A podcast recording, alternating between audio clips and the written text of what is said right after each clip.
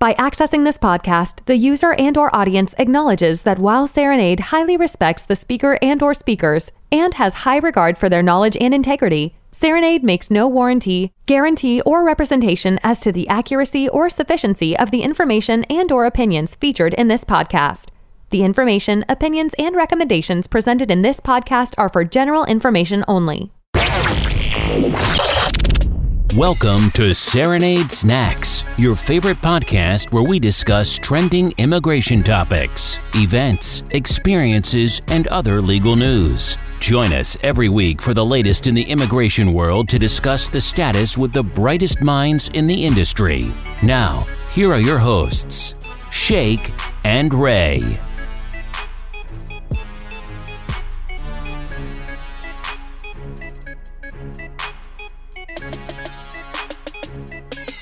Hello everyone, my name is Ray and I am joined by my co-host Shake. And this is Serenade Snacks. Today we have Drew Miller. Drew, welcome to the show. Alright, thank you for having me. Drew works with a nonprofit organization and is based out of Southern Nebraska. Drew, if you could give us some background about your organization, who are you guys and what type of services do you guys offer? Certainly. So we are Catholic Social Services of Southern Nebraska. We've been in existence since the 1930s, and most notably, our agency grew out of a response for the need to resettle refugees from World War II, and that's kind of been one of our hallmark programs since then. But in general, we're based out of Lincoln, Nebraska, but we have a number of other offices throughout Southern Nebraska, all the way from our eastern border of Nebraska all the way to Colorado, everything south of the Platte River. And we have a few offices in Hastings, Nebraska, Imperial, Nebraska, Auburn, Nebraska, but our main home is based here in Lincoln. We really do cover a kind of a broad array of social services. In terms of kind of our hard services, we have a food pantry, which anyone can access once a month. And the nice thing about our food pantry is it's designed to really promote the dignity of the individual coming. And so lots of times we imagine food pantries as just being boxes kind of filled up and then kind of sent out to the person in the lobby. But we actually have a market.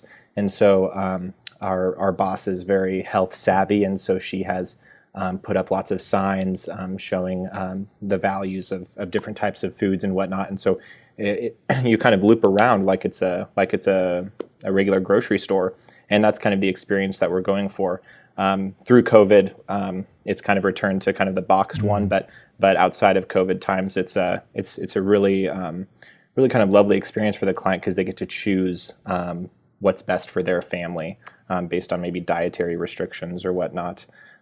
We also have hygiene and clothing vouchers. We have a thrift store here, which our homeless and low-resource individuals can access for free clothing, especially winter clothing. But in terms of kind of our other kind of legal and kind of soft services, we have what's called our Gianna's Home for Women. And I think there's over 20 apartments in it. It's a secure location, and we house women that are victims of spousal abuse or domestic violence or whatnot, and they're able to live there, rebuild their lives, and so it's a great place. Normally, there's over, I think, including the children, there's typically around 100 people living in the home. And so that's a great program. We also have a counseling center, the Immaculate Heart Counseling Center, which has a number of therapists and psychologists. And I have to give my mother a shout out. She's been a therapist there for over 30 years. Oh, wow. So she's been there quite some time. And they do everything from marital therapy to, pretty much anything under the sun. I think I spoke earlier about our refugee resettlement department. That's, like I said, that's been around since the end of World War II, and the program was booming in the 90s, especially after the variety of conflicts that were happening, especially in Yugoslavia, the former Yugoslavia, as well as a number of other places. And then, of course, after 9/11. the resettlement was shut down for a whole year. Mm. And so since then, you know, it's kind of been up and down in terms of the amount of refugees being resettled every single year. And that's actually where I got my start. From 2013 until 2018, I was working in the resettlement department as a case manager, resettling lots of these families. And well, one day I decided that I kind of wanted to get into the legal side of things. And so my agency was willing to sponsor my application for DOJ accreditation, and that was approved and accepted in November of 2018, and I've been practicing ever since. And so our immigration department has been around. We've been accredited since 1999, but just in the last 2 years, it's really, since I went full time there, it's really begun to grow in the community, and we've really seen it as kind of a vital role in providing individuals with low income or mixed status families a very reliable and affordable immigration and legal service. So that's kind of CSS as a whole. We've got a lot going on. Wow, that's amazing. That's a lot of services there. Now, you already talked a little bit about the immigration work that you do for your clients, but I guess more on that. What type of immigration services do you guys offer? Yeah, so I do all types of representation. The only thing that I don't do is anything that revolves like removal or deportation or detention. Mm-hmm. I'm kind of just on the USCIS side of things.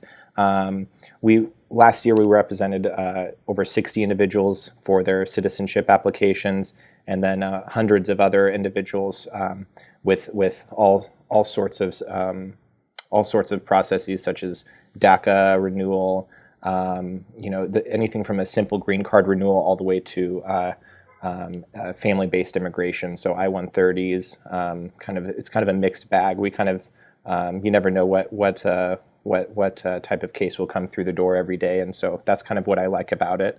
But yeah, we kind of do everything with USCIS. And in terms of managing cases and clients, are there any differences in how you guys handle cases instead of a law firm that offers immigration services, and any similarities in the way you manage cases? Mm-hmm. Yeah. So, thankfully, through programs like e-immigration, I think we're able to be on par with what a private law firm can provide in terms of case management.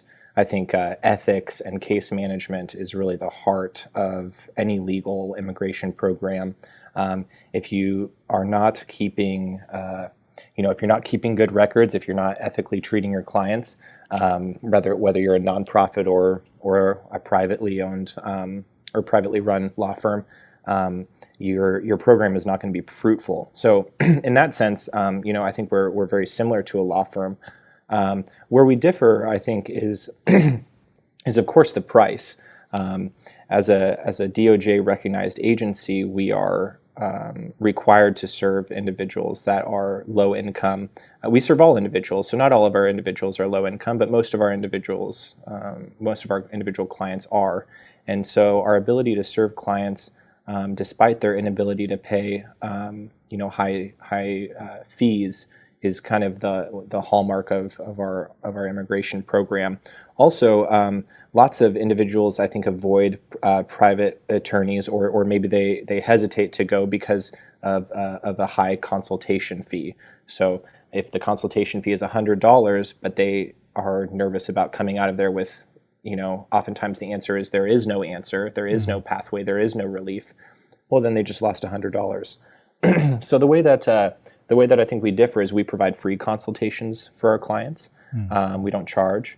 And I think that's what really avails clients to taking advantage of this opportunity, because people we're such a touch point for the community in such a variety of ways that they know our faces, they know who we are and what our mission is, and I think that goes a long way in gaining the trust of the community, because a private attorney firm is, they look very, very official, and private attorneys are needed, and there's amazing ones in Lincoln. Mm-hmm. But, there's also a great need for affordable legal representation. And I think that's where Catholic Social Services is able to find its niche. Gotcha.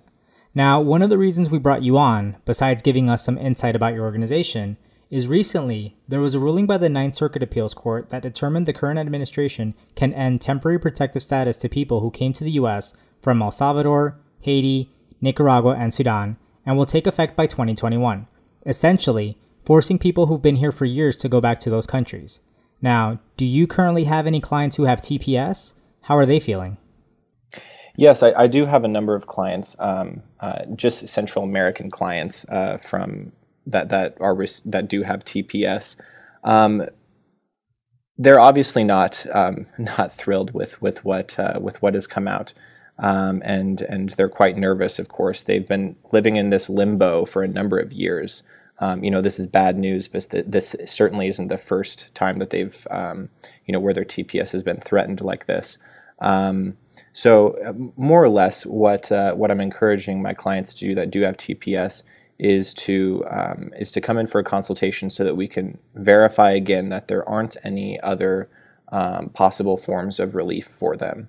And so one of the first things I always ask my clients is, have you ever been the victim of any one of these possible 31 qualifying U visa crimes, right? Because we oftentimes forget that I kind of call it a miracle visa. The U visa is always there for individuals that qualify.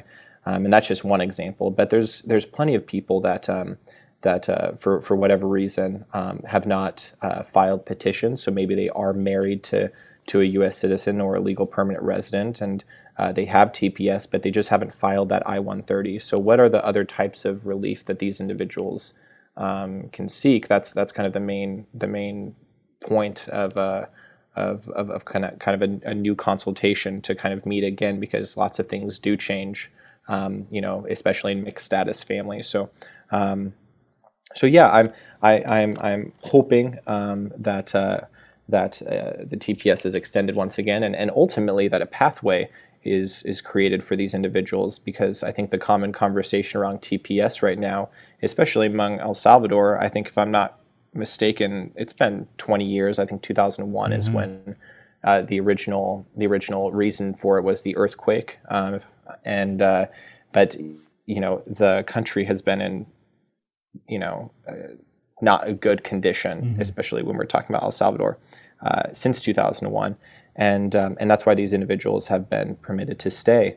But the conversation is, well, these people have set down roots. Many of them have gotten married. Many of them have had children. So the question kind of remains is like what it's kind of like the DACA question. We all kind of agree that individuals that have been able to lay down roots in this country for so many years and have maintained either the deferred action or TPS should have some type of solution for them, some type of pathway, and that's the ultimate goal. Is for them to eventually get permanent residency and one day citizenship, because this constant extension and limbo that these individuals are living in is unimaginably difficult and straining on themselves and their families, but also on communities. When an individual has a work permit that's about to expire, that results in a job possibly being lost. Will they be able to find another individual to replace this individual if they are no longer allowed to legally work? Being able to extend a pathway to these individuals that have laid down roots in our country is paramount. The constant extension and limbo that these individuals are having to live in is strenuous on themselves, their families, their communities, which is our community, and all of these people have laid down roots and they want some type of permanent pathway to citizenship, and that's what we'll continue to advocate for. We'll see what happens in the upcoming election in November. The results will be vital to the fate of people with TPS and their families. But before we let you go, the crowd wants to know, what is your favorite snack? My favorite snack, if I'm feeling fancy, I'm a big fan of dates. I don't know, I call it God's candy. It's delicious. But if you want to if you want to wrap a little bacon around the date and pop it in the oven 350 for 15 to 18 minutes, the caramelization is unbelievable. It's heavenly, some might say. Yes, and but man, if I'm just by the edge of the pool, nothing beats a bag of Doritos. And of course, you know, I've become more and more accustomed to throw some Valentina sauce. I'm a huge. I don't know if you guys. If you guys are Valentina fans. I'm Mexican American, so I know about Valentina. There you go. Yeah, and so you buy it in the big bottle then. Yeah, we have Valentina, Tapatio. We have like the whole arsenal of hot sauce. And yeah. Sheikh's from Senegal. He's a big hot sauce person also. So. Oh, yeah. Really? Is there some Senegalese hot sauce that you can recommend? There's a website that sells Senegalese hot sauce. They're based in North Carolina.